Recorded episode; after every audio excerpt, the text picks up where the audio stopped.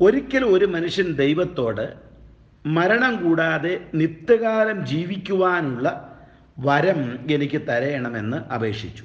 മരണം പ്രകൃതി നിയമമാകയാൽ അത് സാധ്യമല്ല എന്നായിരുന്നു ദൈവത്തിന്റെ മറുപടി.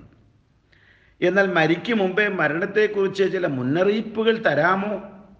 ആ ചോദ്യത്തിന് ദൈവം പറഞ്ഞു ഒന്നല്ല നാല് മുന്നറിയിപ്പുകൾ ഞാൻ നിനക്ക് തരാം. ഉത്തരത്തിൽ സംതൃപ്തനായ മനുഷ്യൻ സന്തോഷമായി വർഷങ്ങളോളം ജീവിച്ചിരുന്നു.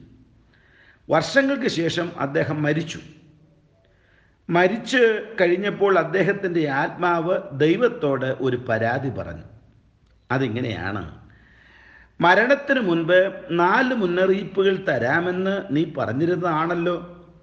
ദൈവം വാക്ക് പാലിച്ചില്ല എന്നായി ആത്മാവ്.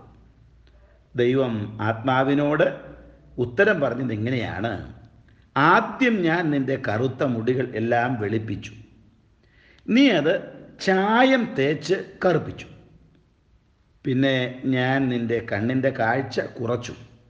നീ ആകട്ടെ ഒരു കണ്ണാടി തരപ്പെടുത്തി സന്തോഷമുള്ള കാഴ്ചകൾ കണ്ട് രസിച്ചു ജീവിച്ചു.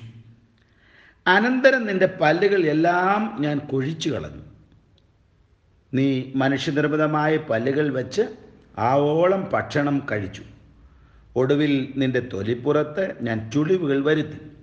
നീ ആകട്ടെ സൗന്ദര്യ വർധനവിന് ഉപയോഗിക്കുന്ന ലേപങ്ങൾ തേച്ച് ആ ചുളിവുകൾ എല്ലാം മറച്ചു. ഇങ്ങനെ മുന്നറിയിപ്പുകൾ എല്ലാം നീ അവഗണിക്കുകയായിരുന്നു എന്ന ദൈവത്തിന്റെ മറുപടിക്ക് ഉത്തരം പറയുവാൻ ആത്മാവിന് കഴിഞ്ഞില്ല. ജീവിതം ഒരു യാത്രയാണ്. ഈ യാത്രയിൽ നമ്മെ പാപത്തിന്റെ കുഴിയിൽ തള്ളിയിട്ടും വഴി തെറ്റിച്ചും നശിപ്പിക്കുവാൻ തക്കം പാർത്തിരിക്കുന്നവനാണ് പിശാജ്. ദൈവം നൽകുന്ന പല മുന്നറിയിപ്പുകളും നാം മനസ്സിലാകാതെ പോകുന്നതും പിശാജിന്റെ പ്രവർത്തനങ്ങൾ കൊണ്ടാണ്. തന്നെത്താൻ ഉയർത്തുന്നവൻ എല്ലാം താഴ്ത്തപ്പെടും. തന്നെത്താൻ താഴ്ത്തുന്നവൻ എല്ലാം ഉയർത്തപ്പെടും എന്നാണ് ബൈബിൾ നമ്മെ പഠിപ്പിക്കുന്നത്.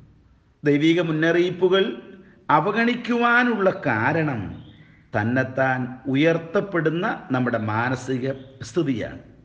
ടൈറ്റാനിക് എന്ന ആഡംബര കപ്പൽ മുൻപോട്ട് പോയപ്പോൾ ഒരപകടത്തിന്റെ മുന്നറിയിപ്പ് ആ കപ്പലിന് ലഭിച്ചതായിരുന്നു. താഴ്മയുള്ളവനെ ദൈവം ഉയർത്തുന്നു. ഗർവിയെയോ ദൈവം എന്നേക്കുമായി ശിക്ഷിക്കുന്നു എന്നാണ് തിരുവഴുത്ത് നമ്മെ പഠിപ്പിക്കുന്നത്. ജീവിതത്തിൽ അനർത്ഥങ്ങളും അപകടങ്ങളും ഒഴിവാക്കുവാൻ താഴ്മയോടെ ദൈവത്തിന്റെ മുന്നറിയിപ്പുകളെ സ്വീകരിച്ച് മുന്നേറുവാൻ സർവശക്തനായ ദൈവം എല്ലാ പ്രിയപ്പെട്ടവർക്കും അവസരം ഒരുക്കുമാറാകട്ടെ. ഞങ്ങളെ വിളിക്കുവാൻ ആഗ്രഹിക്കുന്നുവെങ്കിൽ പൂജ്യം ഒൻപത് എട്ട് എട്ട് പൂജ്യം രണ്ട് രണ്ട് ഒന്ന് ഒമ്പത് അഞ്ച് ഏഴ് എന്ന വാട്സപ്പ് നമ്പർ ഉപയോഗിക്കുക.